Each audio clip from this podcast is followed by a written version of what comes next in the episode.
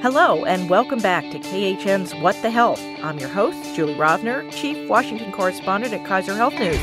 I'm joined by some of the best and smartest health reporters in Washington. We're here to bring you the latest in news about health policy from the White House, Capitol Hill, federal agencies, and the states. We're taping on Friday this week, a little after 11 a.m. on January 12th. As with all news in Washington, things can change fast, and we're pretty sure today that things might have changed by the time you hear this. So let's get to it.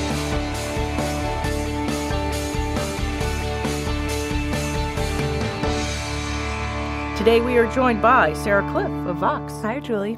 Joanne Kenen of Politico. Hello, ladies. And Margot Sanger Katz of the New York Times. Good morning. And after our discussion today, we'll hear an interview I did yesterday with Princeton professor Paul Starr. He's co editor and co founder of the liberal journal The American Prospect, the author of the seminal health history book, The Social Transformation of American Medicine, which just got a new update.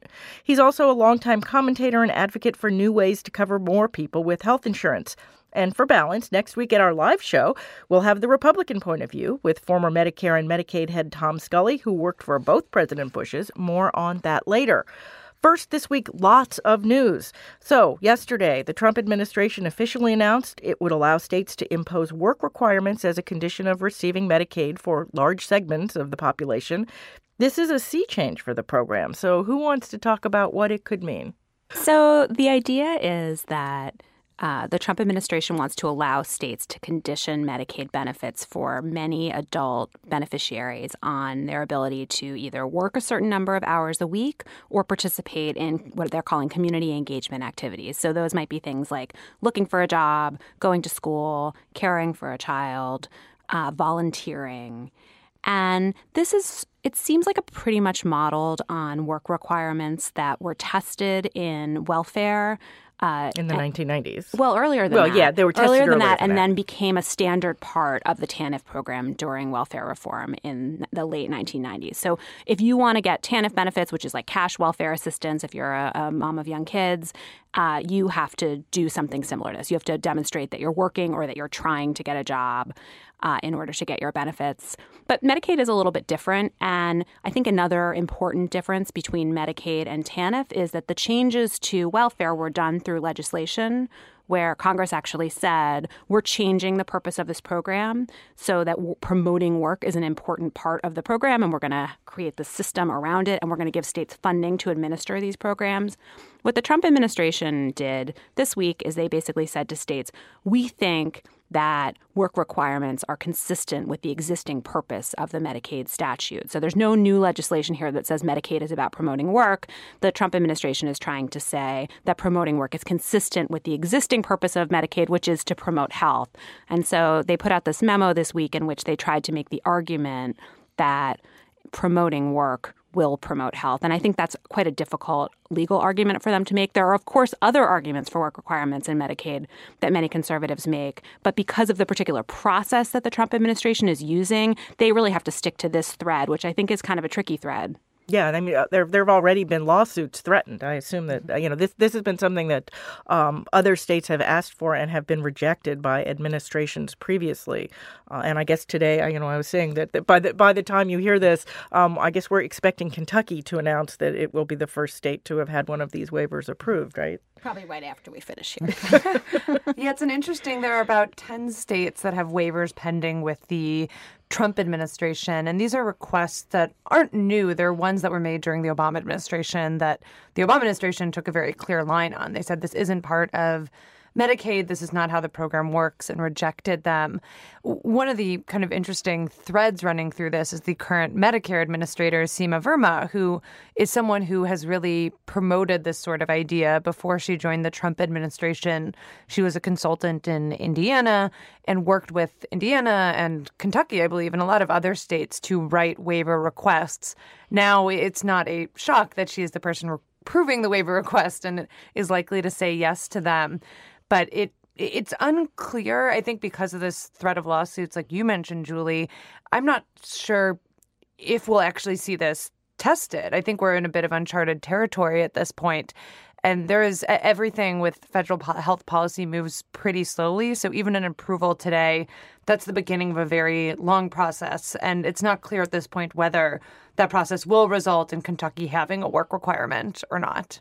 I think it's likely that it'll have a work requirement. I don't know how smoothly it gets enacted. I mean, a number of the states already have um, the mechanisms that are similar, both because of welfare and for food stamps. So the process of it's sort of going to be cumbersome. I mean, how do you track someone's volunteer hours and things like that? I mean, I think there are a lot of practical issues.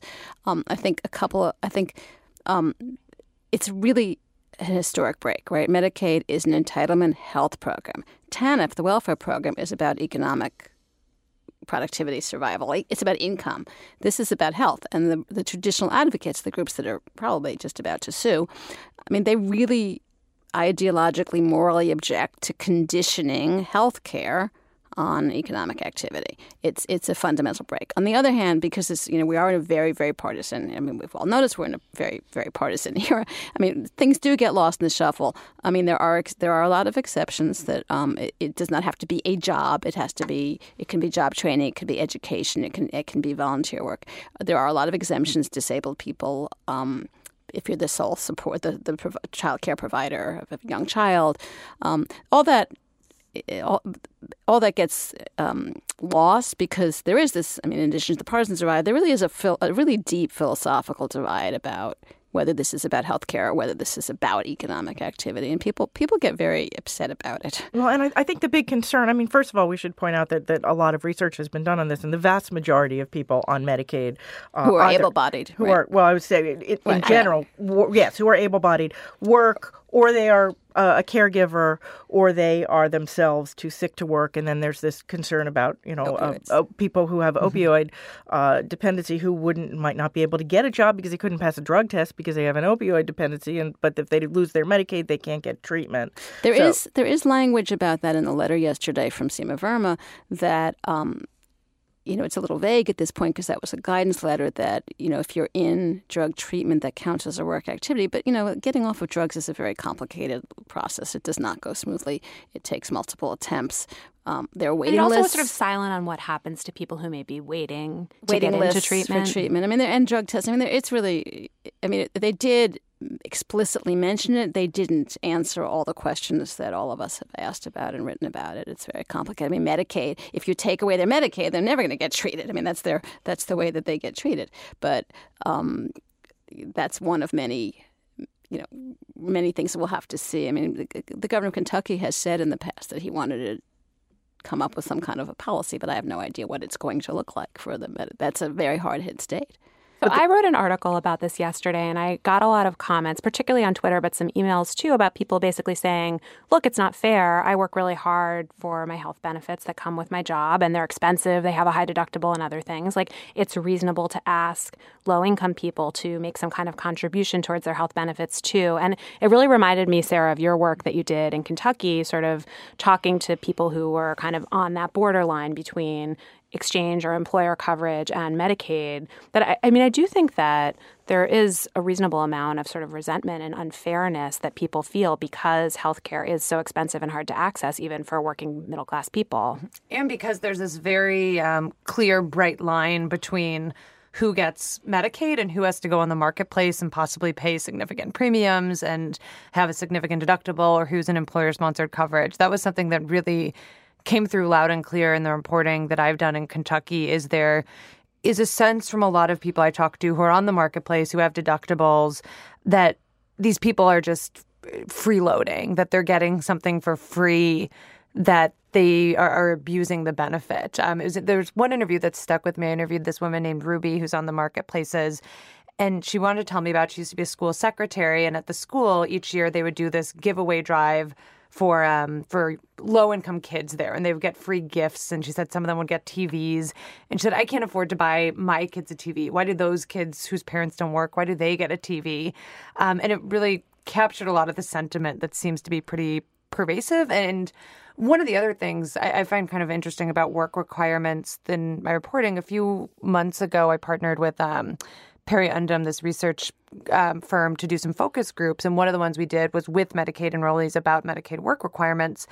It got a shockingly positive response, which I wasn't ready for. Now, most of them already did work, but even those who didn't work, they felt like Medicaid, they, they felt that judgment on that side. They felt like these people think I'm lazy and I'm getting this for free. And if there was a work requirement, I would be more respected and people would have a higher view of me. Like, I don't know if that's true, but that was something I was a little bit surprised to hear from some Medicaid enrollees. This was in the Harrisburg, Pennsylvania area, who thought, even at the doctor's office, that they would be thought of differently if people knew quite clearly that they worked.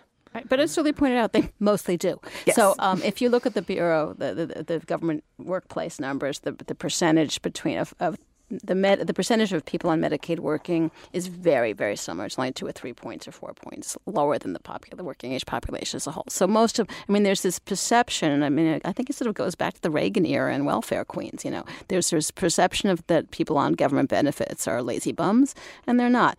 The Medicaid population is kids, parents, disabled people the working poor. Some of them are working, um, and the elderly. The elderly. I mean, the, the biggest expense is the people in nursing homes and and uh, mental illness. I mean, I mentioned disability, but that's that's part of that. So it's not like these are all you know lazy bums. And, but it's depicted that way and it's talked that way and as, and as sarah said it's internalized well, but the reality is many of these people are already working one and, aspect of this that i think has sort of been under discussed and it was really just a paragraph low down in the guidance is just what an administrative hurdle mm-hmm. this is mm-hmm. going to be for That's states That's exactly what I was just going to so, say. So I spent a lot of the last week talking to people who study TANF and who studied the implementation of the work requirements and the kind of follow-up research of the work requirements in welfare programs. Like, how did they work? What did they mean? And one thing that really stuck with me is someone sort of walked me through how they work.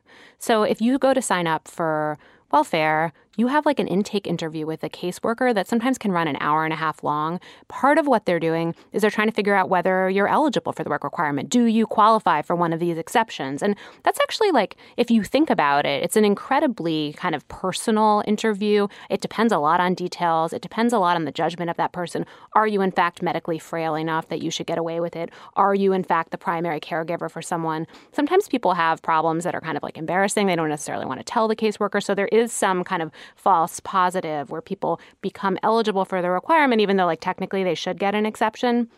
Then, once you get into the category of person who's eligible for the work requirement, even if you're working, you have to prove that. And so there's a lot of paperwork you have to do, essentially, where you're bringing in time cards, where you're, uh, you know, providing evidence that you've gone to various activities, and the state has to monitor that, make sure you remain in compliance. You know, you're supposed to work a certain number of hours every week. They also, you know, at least potentially have to provide you with these alternative activities. So if the state's going to provide you with job training or with job banks where you go in person and apply for jobs, if the state is going to provide people with community service opportunities, which are not always plentiful for low income people who are out of work, if you think about people who have criminal records, for example, which is a large category of low income men who are not working, those people aren't going to be able to necessarily just go to the nearest soup kitchen and get a volunteer job on their own.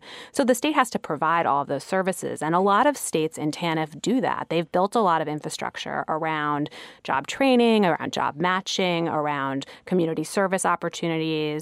But TANF is a really small program compared to Medicaid.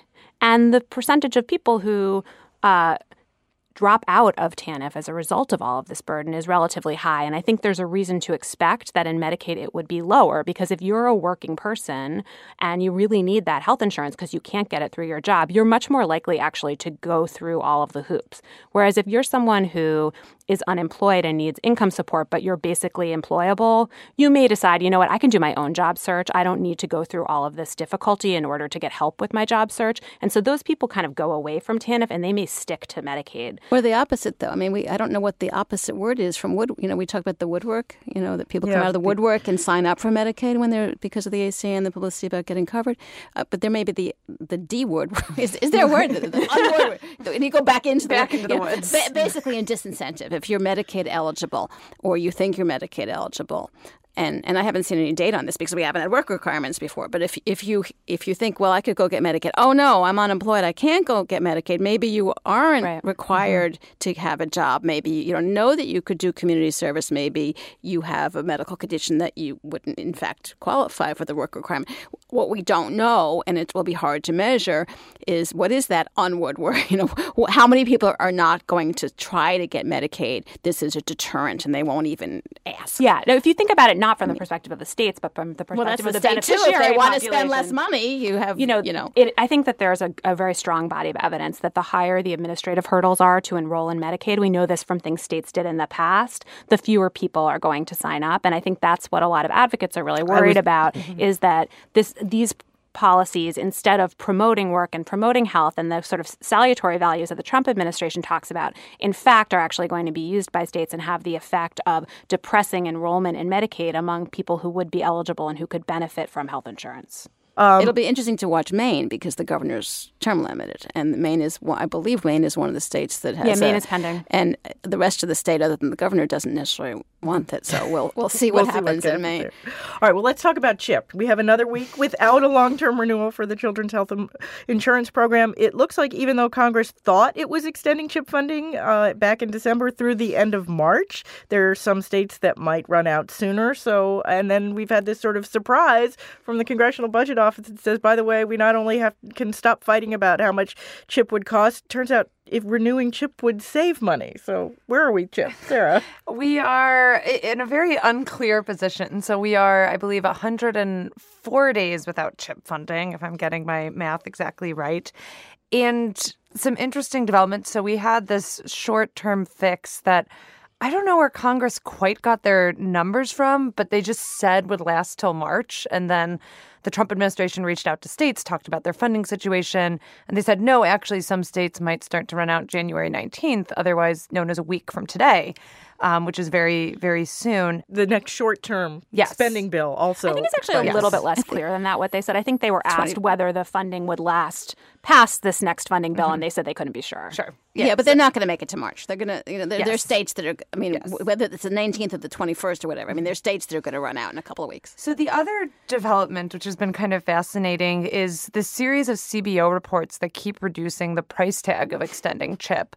So one of the things CBO has done is they've redone their baseline because of the tax bill, which repealed the individual mandate, will likely drive up the cost of health insurance in the marketplaces. That has an effect on CHIP because the expectation is if CHIP ends, a number of these kids would transition to the marketplace and the government would subsidize their coverage there. And essentially, what the CBO is saying is it's much more expensive to subsidize these kids' coverage in the marketplace than it is to keep the current program running. So, first, we saw a report um, at the end of last week that found extending CHIP for five years would cost $800 million, which is pennies in the federal budget and down And from about about a tenth, yes, right? a of what- tenth of where we were before the individual mandate repeal. So yeah, so it went on sale. Yes, it went on sale, and then on Thursday it went on. Um, I don't even know what you call it. Rebate. Um, we get a rebate. You get a rebate. So, a report requested by um, a House Democrat, Frank Pallone, it found that extending CHIP for 10 years actually saves the government $6 billion because the effects get bigger and bigger each year. So, you get to this point where the government is actually saving money. And this raises an interesting question. The big fight in CHIP has been how do we pay for it? And now it's like, well, what if you don't have to pay for it? What if you could actually pay for something else by extending CHIP? The Cadillac tax repeal. Where this not that it's not that much money. where this goes isn't totally clear. I've been talking. I talked to Representative Pallone, and I've been talking to folks, um, Democrats on the Senate Finance Committee, who seem like they're inclined at this point to start pushing for a fix that's longer, a fix that actually saves money and gets rid of this whole pay for fight. I haven't heard as much from Republicans about There's some talk. what There's they want to I they're do. going to do. but- the House is looking, I Yeah. think, at six years. So it it seems like a no brainer at this point if you can avoid 9 million kids losing health insurance and save money or not spend money. But Congress doesn't always take up no brainers. So we'll see where things go probably next week. It's also like a little preview of uh, like some fun we're all going to have with the CBO in the coming months and years. Like the individual mandate going away. Like a first grade reader. Fun with the CBO. Not everyone enjoys the CBO as much as read a I seven-year-old. do. I like the CBO too. But it uh, didn't exist when I was but you know, it's a big policy change. I mean, we've talked about it a lot on the podcast, but I think in the public awareness, it sort of like got forgotten in the because the tax bill itself had made so many other important and newsworthy changes. But the fact that the individual mandate is going to go away is going to have all of these ripple effects throughout the rest of the healthcare system, and it's going to affect the costliness of different public programs. And this is sort of the first glimpse of that. There's also another dynamic, which is the retirement of Senator Hatch, who, uh, you know, as he reminds us very frequently, is one of the founders of CHIP. There's a legacy issue here. On one hand, they can't get the bills paid through the end of the month. On the other hand, there is some serious conversation bubbling up just last night about doing 10 years in the Senate. It is not a it is not a done deal. I would you know it's not going. there, There's a great irony is after the war, you know, this complete disastrous you know, week to week mess that they've been doing for what, however many days Sarah counted, 100, 104. that they could end up with, you know, a six or 10 year. Right. Uh, so, although the authorization runs out, they, they still have to come back and do that in a couple of years. But there is some talk about doing this fast. I don't think they can't get it done by the 19th. It'll probably be a short, there'll probably be one more short fix.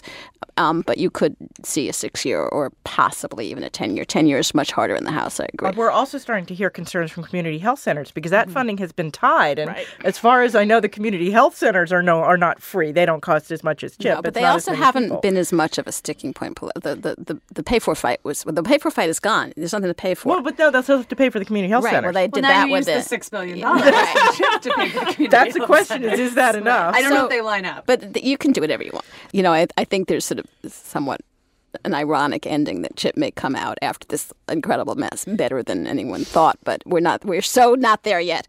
Well, we should point out that through all these ac- busy activities at the Department of Health and Human Services, there is still no uh, permanent secretary. The Senate Finance Committee finally held its confirmation hearing for uh, Alex Azar, who's a, a former deputy secretary and general counsel, um, and more recently in an Eli Lilly executive. Um, the finance is the panel that votes on this. So there was a hearing back in November, but that was the help committee, and they just get a courtesy hearing. So Azar got some beating about the head and shoulders, both from Republic from Democrats and Republicans about drug prices, since he's been a a, uh, a drug executive. But it looks at this point like there's nothing that would stand in the way of a pretty ki- quick confirmation. Am I missing anything here? No, I think there are two signs that he's looking pretty good, at least on a finance vote. Uh, one is that some Democrats have said that they will vote for him. And I also think that the fact that the work requirements announcement has come this week is another sign that the administration's pretty confident that they can get Azar through because I just think you would not want to throw another controversial piece of health policy into the mix if you were worried it was going to be close. Yeah, there was actually a lot of a, a lot of talk early in the week that it wouldn't happen this week because of the Azar nomination. So I, I think you're probably right. The fact that they went ahead and did it suggests that they don't think that there's any problem. I think we're getting into state of the state speeches from governors, and that's also part of the dynamic that- here. I think that- And state budgets. Uh, you know what's happening. A lot in of that. a few state of the state speeches have already happened, and we've seen, in addition to the ten states that have asked for work requirements, there are a bunch more governors who said that they're going to. Um, we're going to stop now and play our interview with Princeton's Paul Starr. We'll be back afterwards to do our extra credits. Paul Starr, welcome to What the Health, and thank you very much for doing this. It's a delight to be here, Julie. So, we've spent the day at a meeting to talk about what Democrats might do to expand health care when they're back in power in Washington. Why is that more important or as important as defending what Republicans are trying to do right now to make health care harder for people to get? Well, this is a good time for people to look ahead and to think about what uh, the alternatives might be if in 2021 there's a Democratic president, and Democratic Congress. You don't want to have to think about that at the last minute. You don't want to have to come up with uh, ideas and then discover that they're fiscally impossible. And uh, we need a, a broader menu of alternatives. So, undoubtedly, Bernie Sanders and the single payer people have gotten the debate started. Uh, but I don't think that Democrats should lock themselves into decisions now uh, and then perhaps find themselves in a position where they can't actually carry through on promises that they've made. That is effectively what happened to the Republicans with their repeal and replace. So we need to look at a whole variety of different alternatives. And this conference was aimed at expanding the menu and taking a look at these different options. You write that it's unlikely that the next Democratic president, whoever he or she may be, will make health care a top priority. Why is that? So, my skepticism arises from what happened with the last two Democratic presidents. Uh, both Bill Clinton and Barack Obama uh, made health care a top priority early in their administrations. Bill Clinton failed with the Health Security Act. Barack Obama did pass uh, the Affordable Care Act, but both of them paid a very large um, penalty at the first midterm elections. Health care is a difficult issue. And um, I, I think the next Democratic president, whoever he or she may be, will have to be very careful and will need to think not just about what they can accomplish in the first two years, but how to create a productive path over a full four year term. And so I think it's important to try to come up with ideas that can build support over time and that don't risk all political capital on one big thing. One of the things I was really struck by is, is how you've sort of gone through the fact that most of the major achievements that, that healthcare advocates think of as achievements, you know, uh, federal healthcare uh, advances were actually sort of uh, rebound issues. they were not. Right. They were none of them necessarily what people started out to want to do. Mm-hmm. Yeah, if you go through the history, the Medicare and Medicaid legislation of 1965 was not what healthcare reformers originally wanted to do. They wanted a universal program going back now to the period just before World War I, and then again during the 1930s during uh, Franklin Roosevelt's administration, and uh, Harry Truman um, called for national health insurance. Those efforts failed, and it was only afterward in the 50s that um, some people regrouped and said, well, what can we get accomplished? And they came up with what uh, eventually evolved into Medicare. Medicaid got attached to that. And then right after the enactment of Medicare and Medicaid, Ted Kennedy and a number of others once again called for a universal national health insurance program, what would be called today single payer. Um, we came very close to something like that in the early 1970s under Richard Nixon, oddly enough. Uh, but that moment was lost. And then under Carter and Reagan, the whole idea of national health insurance really fell off the national agenda. But there was another rebound. This time the rebound came from within the Congress. Henry Waxman, congressman from California, played a big role in this in incrementally expanding Medicaid and turning it into a much more significant uh, program than it had been. Then, third time around under Bill Clinton, an effort I was part of, there was an effort again to pass a big universal program that failed. The years afterward, uh, people came up with rebound approaches. The Children's Health Insurance Program, 1997. That was that's an example of a rebound strategy. And the Affordable Care Act in 2010 was, in part, based on lessons learned from the failure of the Clinton plan. So, in each case, uh, there have been grand aspirations and chastened uh, reformers who've had to come back and think about what could be done given the tremendous political constraints of the American system? So, uh, uh, the, the Democratic idea of the moment uh, is Medicare for all or single payer, or as, as we're being told, people like Medicare for all better than they like single payer. But but Medicare for all, expanding Medicare to everyone, is not really the only way to, to move forward on either cost or coverage, is it? No, so we, we had a number of different uh, alternatives uh, discussed today. Some of them involved expanding Medicare, some of them involved expanding Medicaid, some building on the Affordable Care Act. And that, that's the debate we, we need to have, looking at this array of alternatives. Now, I agree with the advocates of Medicare for All that the Medicare program is the strongest, most popular, most legitimate uh, program that we have uh, in healthcare, and that we should be looking at ways to expand it. Uh, I'm very wary, however, of the idea of trying in one fell swoop to turn that into a program for everybody. Um, there are many people who have coverage today from their employer. They're satisfied with it. There are many veterans who, who don't want to pay extra taxes because they have care from the VA. There are a lot of people who would be made very nervous by the tax increases that would be required by creating a single payer program. Uh, so I, I think we have to look at other ways of doing it. And so what I've suggested, two different ideas. One is what I call midlife Medicare. It's a way of opening up Medicare to people from ages 50 to 64. Uh, these would be people who don't have employer uh, provided insurance. And really, if you're in your late 50s and you've just lost your job and you've had employer provided insurance your whole working life, you may not really have much of an opportunity to get a good job with that kind of coverage again. These people who are in that period before they're eligible for Medicare, they are some of the most financially stressed Americans uh, today. And um, opening up Medicare for them, you know, in effect, a kind of early eligibility for Medicare would, I think, be a, a terrific a step. It's not single payer, it's not a huge program, but it, it could be a very important program. And it also has benefits, I should emphasize, for people under age 50, because if you pulled these people out of the individual marketplace, this group from the age of 50 to 64, there are a lot of the high costs that raise premiums in the marketplace. Um, so you take them out, cover them through Medicare. Um, Medicare is very cost effective.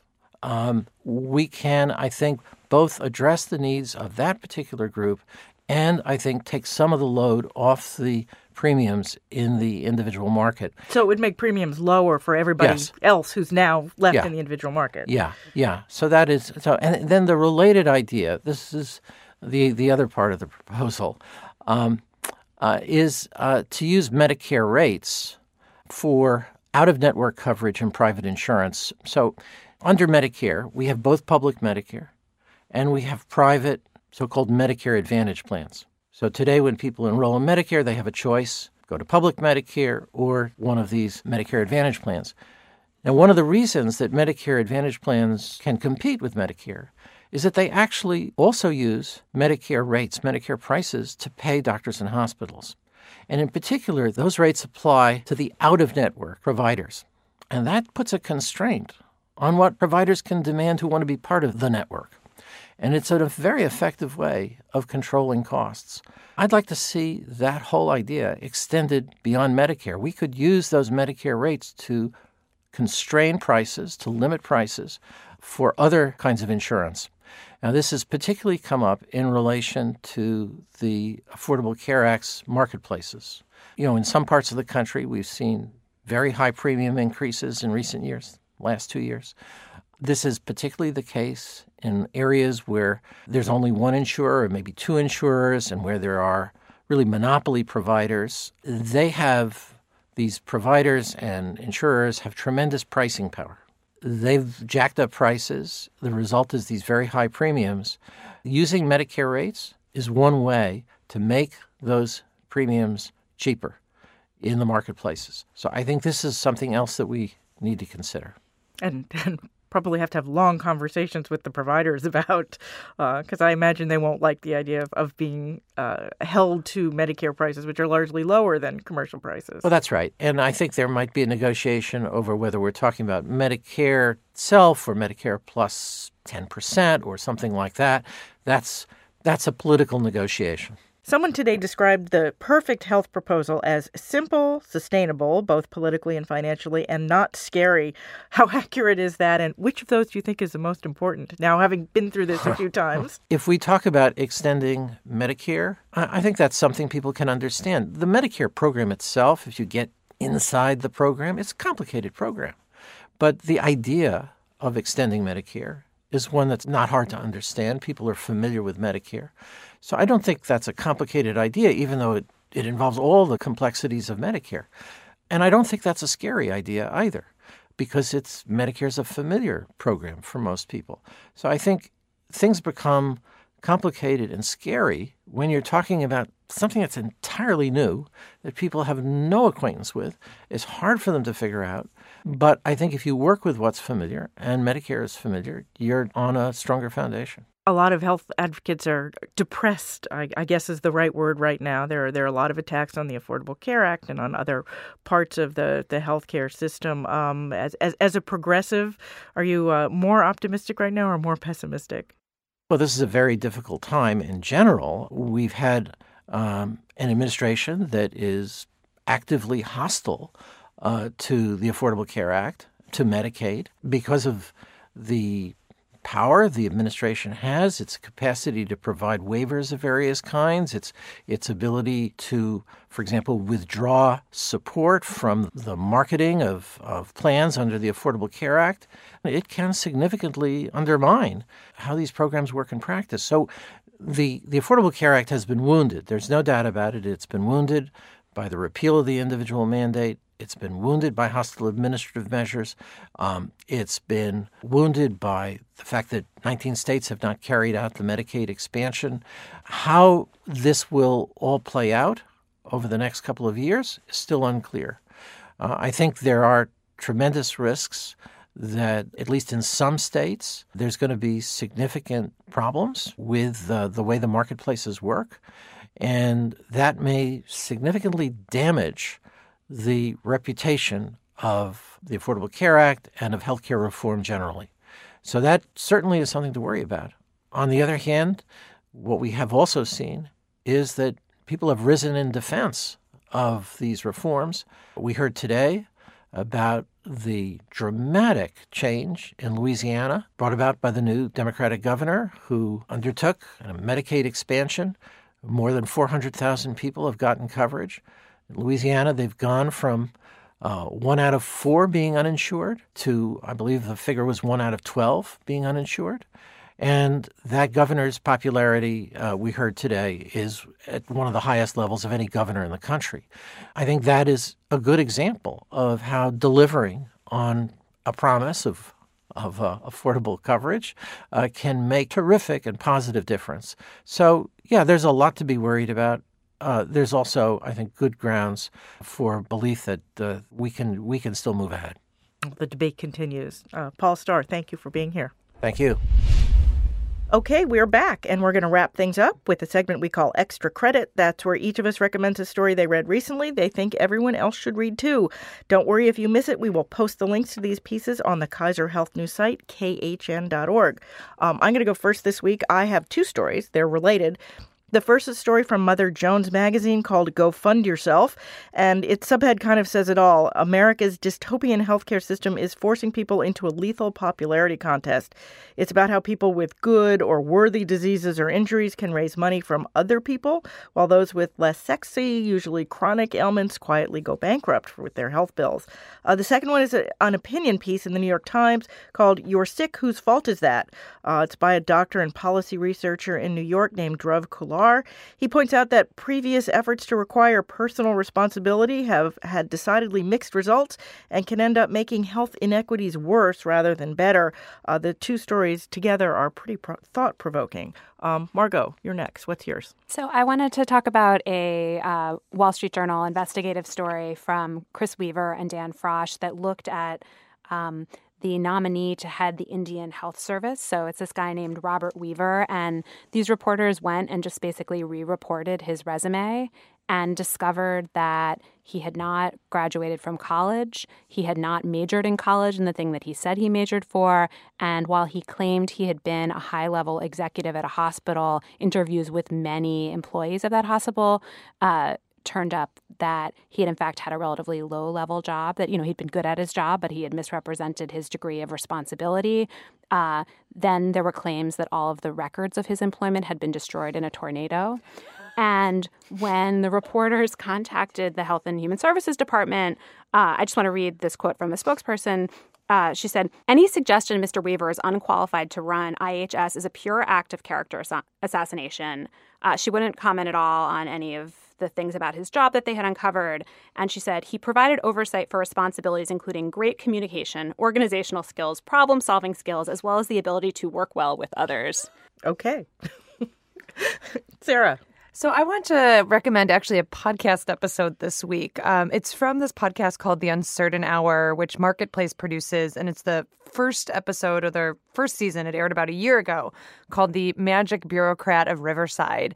And if you're interested in the work requirements going into Medicaid now, this essentially tells the story of how they ended up in welfare reform, how this one experiment in California actually leads to this revolution in welfare. It's a really in depth um, podcast hosted by Krissy Clark. And she also uncovers that this um, this magic bureaucrat he made a CD or maybe it was a tape at the time of welfare to work songs that you get to listen to. So it is both in depth policy reporting and some fantastic mid 90s music. I highly recommend the podcast episode. Yeah, I'm going to give that one a shout out too because I've listened to most of the episodes. It's sort of a, a look back at, at welfare reform in the mid 1990s. It was it was really well done um, and kind of relevant for what's going on now. Joanne. Oh, I have a story here um, from the New York Times, although I should note that the local Baltimore media, uh, both TV and the Baltimore Sun, had this first. But this Times story is Baltimore hospital patient discharged at bus stop, stumbling and cold. Late at night, and it's been really, really cold here in the last few weeks. Um, a patient from the University of Maryland um, Midtown campus, their hospital medical center, was basically, it's called patient dumping, dumped alone, no coat, hospital gown is all she was wearing and those little socky things some um, belongings in a plastic bag, and she was just left there. She was, um, we don't know her condition. A passerby saw and filmed. There seems to be some mental health issues. And he called an ambulance. He called an ambulance. So, this hospital that had tried to get rid of her, dumping her at a bus stop late at night after midnight, ended up just getting her, having to pay for the ambulance that was going to go big bring her right back. Um, one paragraph the woman appears to have trouble keeping her balance and communicating.